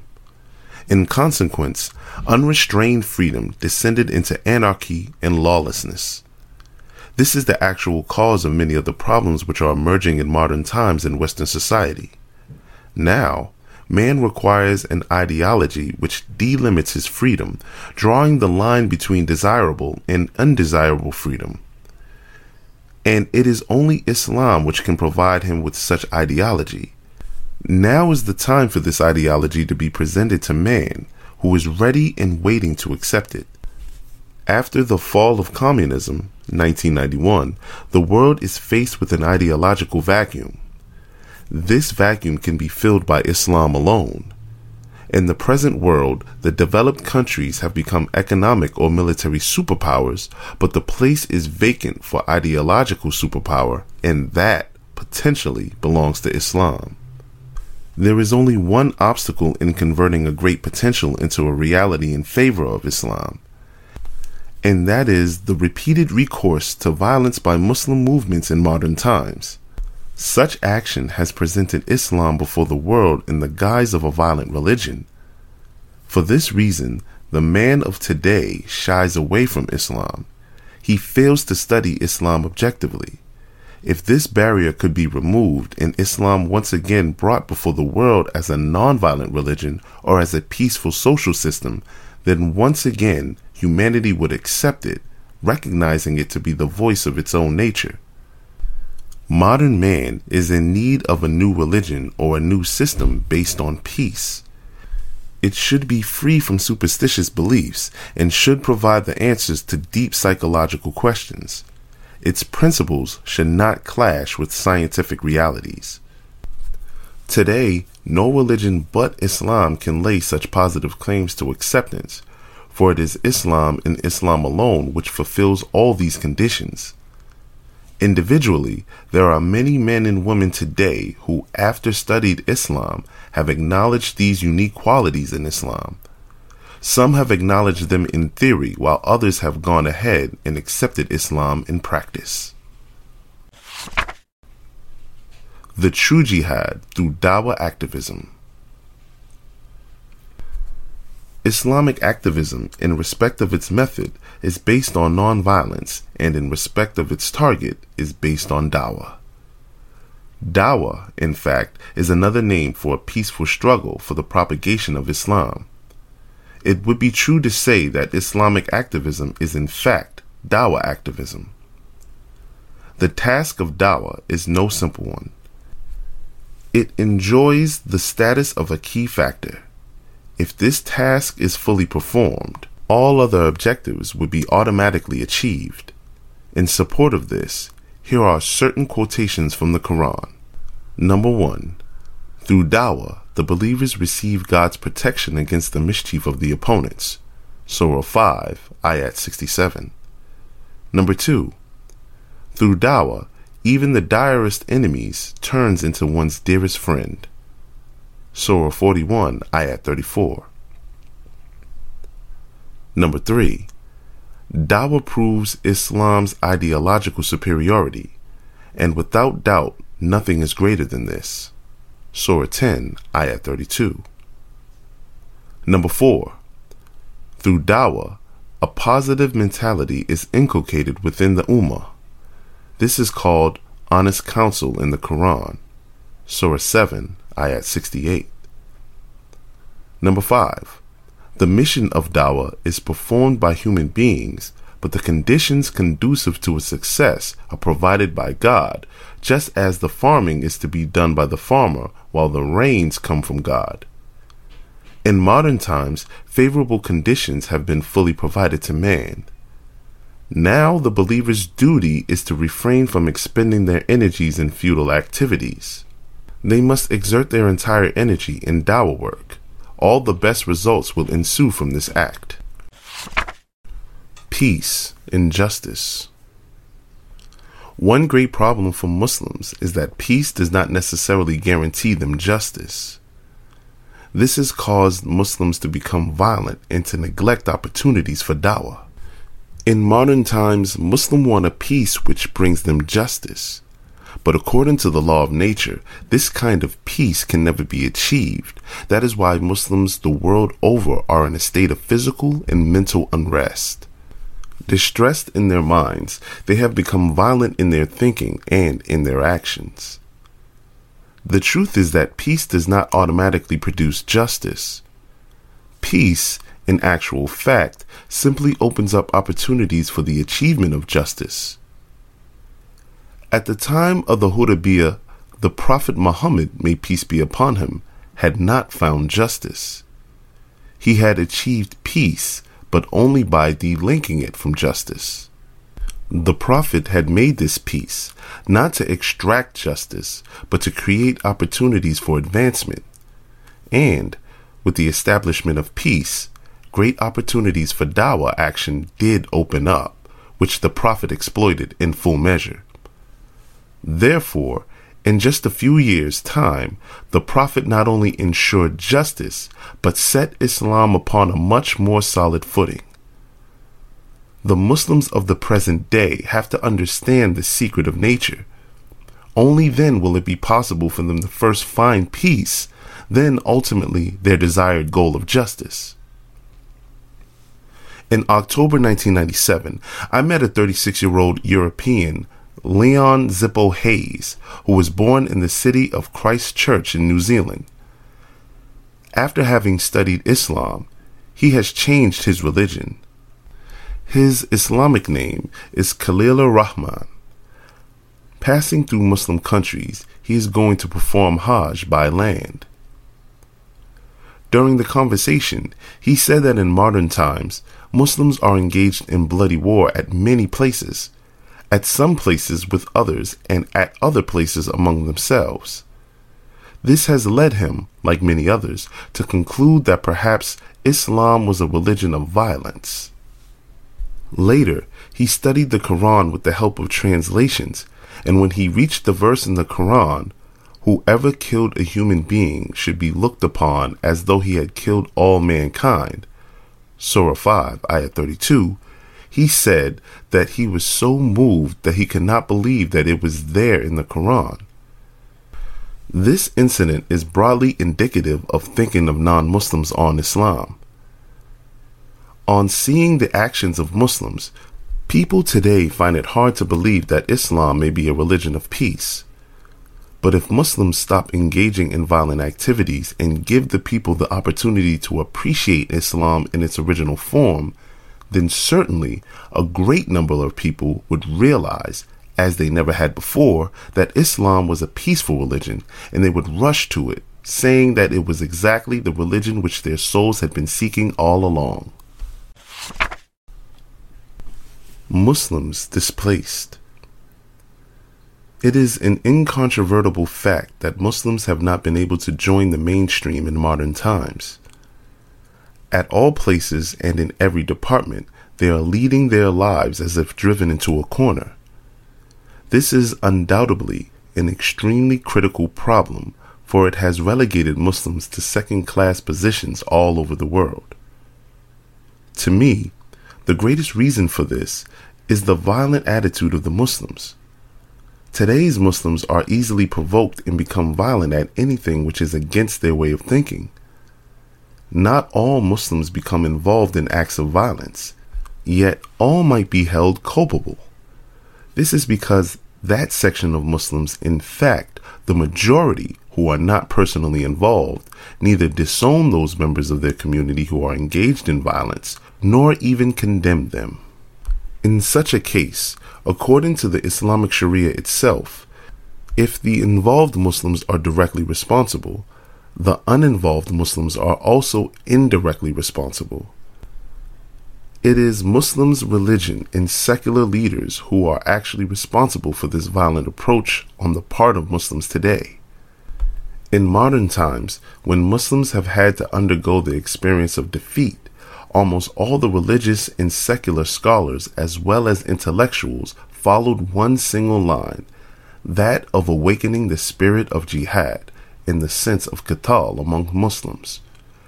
The entire Muslim world reverberated with such slogans as Jihad is our way and Jihad is the only solution to our problems. The entire world has witnessed a great number of large and small movements in violent response to the problems faced by Muslims. If you go to Palestine, you will hear young people singing a song no doubt taught to them by their elders. Let's make war. Let's make war for war is the way to success. In modern times, the violent approach of our intellectuals and leaders of movements is the sole reason for the present violent mentality amongst Muslims all over the world. It is as a result of this mentality that if anyone writes a book against Islam, Muslims are prepared to kill him. If any possession raises anti Muslim slogans, Muslims start stoning the possession instead of killing the evil of observing silence, which, as Umar Farouk advocated, would be the best strategy in such a case. If there is a monetary or territorial controversy with any nation, they immediately take up arms against it rather than adopt a peaceful strategy to solve the problem. This violent mentality of Muslims is responsible for having alienated them from their neighbors everywhere. Their conduct clearly shows that they no longer cherish the ideal of universal brotherhood. Everywhere, they are looked upon with aversion and dread. The resulting dissociation has left Muslims a backward group in modern times. Even in advanced countries like America, they remain backward as a community in comparison with other immigrant groups. The only way to alleviate the tragic plight of Muslims is to bring them back to nonviolent Islam by helping them to understand that their violent version of Islam is not the true one. As soon as Muslims take to the path of nonviolent Islam, they will be able to become equal partners with other communities. They will have joined the universal mainstream and will consequently be able to participate in all activities, in all institutions.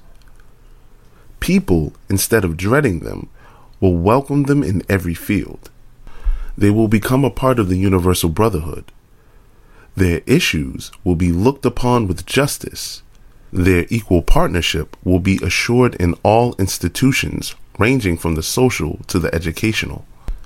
Peaceful interaction will give Muslims the kind of intellectual stimulation and variety of experience which they must have if they are to thread the path of progress. Interaction will also facilitate the task of dawah on a large scale. The natural result of this vast interaction of Muslims and non Muslims will be that everywhere dialogue on Islam will be started, formally as well as informally. In modern times, because of the extremist and violent attitude of Muslims, serious dialogue between Islam and non Islam has almost come to an end. Now, when peaceful interaction between Muslims and non Muslims take place in a normal atmosphere, serious dialogue will ensue on its own. The beginning of serious dialogue between Islam and non Islam is, without doubt, a very great success from the point of view of dawah. The Quran describes Sulh al Hudaybiyah in the early period of Islam as a clear victory. It was a clear victory in the sense that it established peace between the believers of monotheism, Tawheed, and believers in polytheism, Shirk, thus making it possible for a serious dialogue to be held between the two on religious matters. In modern times, if Muslims abandon the path of violence and fully adopt the path of nonviolence, this will be for Muslims like reviving the Sunnah of Hudaybiyah. and they will start receiving great benefits, similar to those which Islam and Muslims had gained after the event of Hudaybiyah in the first phase. Tolerance. Its significance today. Requite evil with good. Quran, Surah 23, Ayat 96. On January 1st, 1995, newspapers flashed the news that the United Nations had proclaimed 1995 as the year of tolerance, saying that the ability to be tolerant of the actions, beliefs, and opinions of others is a major factor in promoting world peace. Amidst the resurgence of ethnic conflicts, discrimination against minorities, and xenophobia directed against refugees and asylum seekers, Tolerance is the only way forward, said the statement of the United Nations Educational, Scientific, and Cultural Organization, UNESCO. It is said racism and religious fanaticism in many countries had led to many forms of discrimination and the intimidation of those who held contrary views. Violence against and intimidation of authors, journalists, and others who exercise the freedom of expression were also on the increase, along with political movements which seek to make particular groups responsible for social ills such as crimes and unemployment. Intolerance is one of the greatest challenges we face on the threshold of the 21st century, said the UNESCO statement. Intolerance is both an ethnic and political problem. It is a rejection of the differences between individuals and between cultures. When intolerance becomes organized or institutionalized, it destroys democratic principles and poses a threat to world peace. This proclamation of the UN is most apt and timely. The prime need of the world today is indeed tolerance. One of the stark realities of life is that divergence of views does exist between man and man, and that it impinges at all levels. Be it at the level of a family or a society, a community or a country, differences are bound to exist everywhere. Now, the question is how best unity can be forged or harmony brought about in the face of human tendency to differ. Some people hold that the removal of all differences is the sine qua non for bringing about unity. But this view is untenable as it is not practicable. You may not like the thorns which essentially accompany roses, but it is not possible for you to pluck out all the thorns and destroy them completely. For if you pluck out one, another will grow in its place. Even if you run a bulldozer over all rose bushes, new plants will grow in their place, which will bear roses ineluctably accompanied by thorns. In the present scheme of things, roses can be had only by tolerating the existence of thorns. Similarly, a peaceful society can be created only by creating and fostering the spirit of tolerance towards diversities. In this world, unity is achievable only by learning to unite in spite of differences rather than insisting on unity without differences. For their total eradication is an impossibility.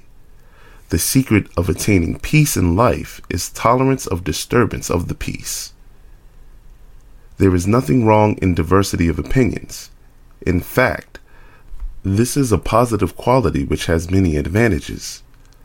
The beauty of the garden of life is enhanced if the flower of unity is accompanied by the thorn of diversity. An advantage flowing from this attitude is that it builds character. If you are well mannered towards those whose views are similar to yours, you may be said to exhibit a fairly good character. But if you behave properly with those holding divergent views from you or who criticize you, then you deserve to be credited with having an excellent character. In the same way, a society whose members hold identical views and never have any controversial discussions will soon find itself in the doldrums. The intellectual development of the members of the society will be frozen because personal evolution takes place only where there is interaction of divergent thinking. So, where there is no such interaction, how can there be intellectual development? The adoption of a policy of tolerance in the face of controversy and opposition is not a negative step. It is undoubtedly a positive course of action. Divergence of views plays an important role in the development of the human psyche. It is only after running the intellectual gauntlet that a developed personality emerges. If, in a human society, this process ceases to operate, the development of character will come to a standstill. Nobody in this world is perfect. If a man is endowed with some good qualities, he may be lacking in others. This is one of the reasons why differences crop up among people. But for life as a whole, these differences are actually a great blessing. The good points of one man may compensate for the shortcomings of another, just as one set of talents in one man may complement a different set in another. If people could only learn to tolerate others' differences, their very forbearance will become a great enabling factor in collective human development. The habit of tolerance prevents a man from wasting his time and talent on unnecessary friction when negatively affected by another's unpalatable behavior, your mental equilibrium is upset. But if you remain emotionally untouched by such behavior, your mind will fully retain its equilibrium and, without wasting a single moment, you will continue to perform your work in the normal way. The policy of tolerance or forbearance enhances your efficacy, while intolerant behavior reduces it. Tolerance is not an act of compulsion. It is a positive principle of life, expressing the noble side of a man's character. The existence of tolerant human beings in a society is just like the blooming of flowers in a garden. Tolerance, the price of peace. We cannot have anything in this world without paying for it. Everything has its price, and this is particularly true of peace. If we want peace, we should be ready to pay for it or stand deprived of it. What is the price of peace? It is simply tolerance. We live in a world of differences, and these differences cannot be eliminated. Therefore, we have only two options before us adopting the policy of either tolerance or intolerance while the latter leads to violence, the former ensures peace. Where there is tolerance, there is peace, and where there is intolerance, there is war and violence. There is only one universal formula of tolerance for peace, and this same formula may be successfully applied to one's family life and to social life, as well as at the international level. Peace requires us to foster a culture of tolerance, for intolerance can lead only to war.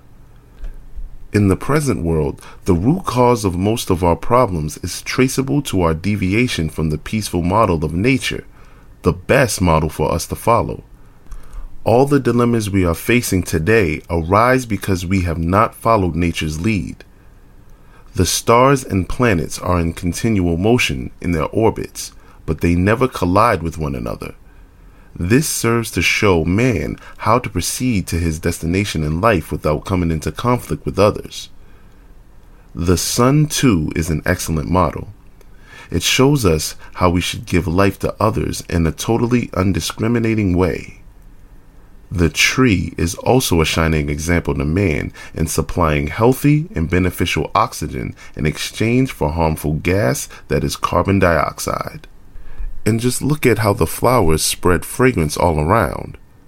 Regardless of whether they are appreciated for it or not.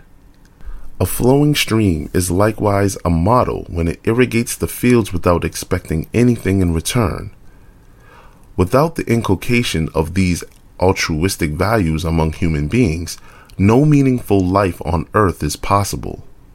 In short, positivity prevails throughout nature. Negativity just does not exist in the natural world. This teaches us the lesson that we should give a positive response at all times, even in negative situations. Christ has exhorted us to follow nature's example in these divine words Our Father in heaven, hallowed be your name. Your kingdom come, your will be done, on earth as it is in heaven. Matthew, verse 6, chapter 10. Conclusion Peace is the only religion for both man and the universe. In a peaceful environment, all good things are possible, whereas in the absence of peace, we cannot achieve anything of a positive nature, either as individuals or as a community. The same holds true at national and international levels. Scholars have rightly defined peace as the absence of war. However, there are some who hold that peace should necessarily be accompanied by justice. By setting such a condition for the attainment of peace is impractical. For the role of peace is purely to set the stage for us to strive for justice and to work towards other constructive ends. The Prophet Muhammad, may peace be upon him, provides a very clear example in this method of negotiating the Hudaybiyah peace treaty. By unilaterally accepting the conditions of his opponents, he concluded a historic 10 year no war pact without apparently receiving justice or his rights. But by means of this peace treaty, the Prophet and his companions were enabled to consolidate themselves so thoroughly that they had no need to wage war to attain justice. Japan's industrial cities, Hiroshima and Nagasaki, were destroyed by atom bombs in 1945. After the Holocaust, Japan abandoned violence and adopted a peaceful course that it termed a reverse course for its national development. Consequently, within 40 years, without any return to militarism, Japan became a great economic superpower. Violence and peace both have wide connotations. Violence is a concomitant factor in everything from personal hatred to all out war whereas peace is marked by every positive virtue from tolerance to love. Peace is synonymous with normalcy, and normalcy provides all such opportunities as favor the growth of a healthy environment. All kinds of achievements are possible in the ambience of peace. While peace is a boon for human society, violence is a curse. Peace and love go hand in hand while hatred breeds violence. Peace brings people closer while violence tears them asunder. Peace fosters a high level of human outlook, whereas violence breeds a jungle outlook. Peace promotes life, while violence is the harbinger of death and destruction.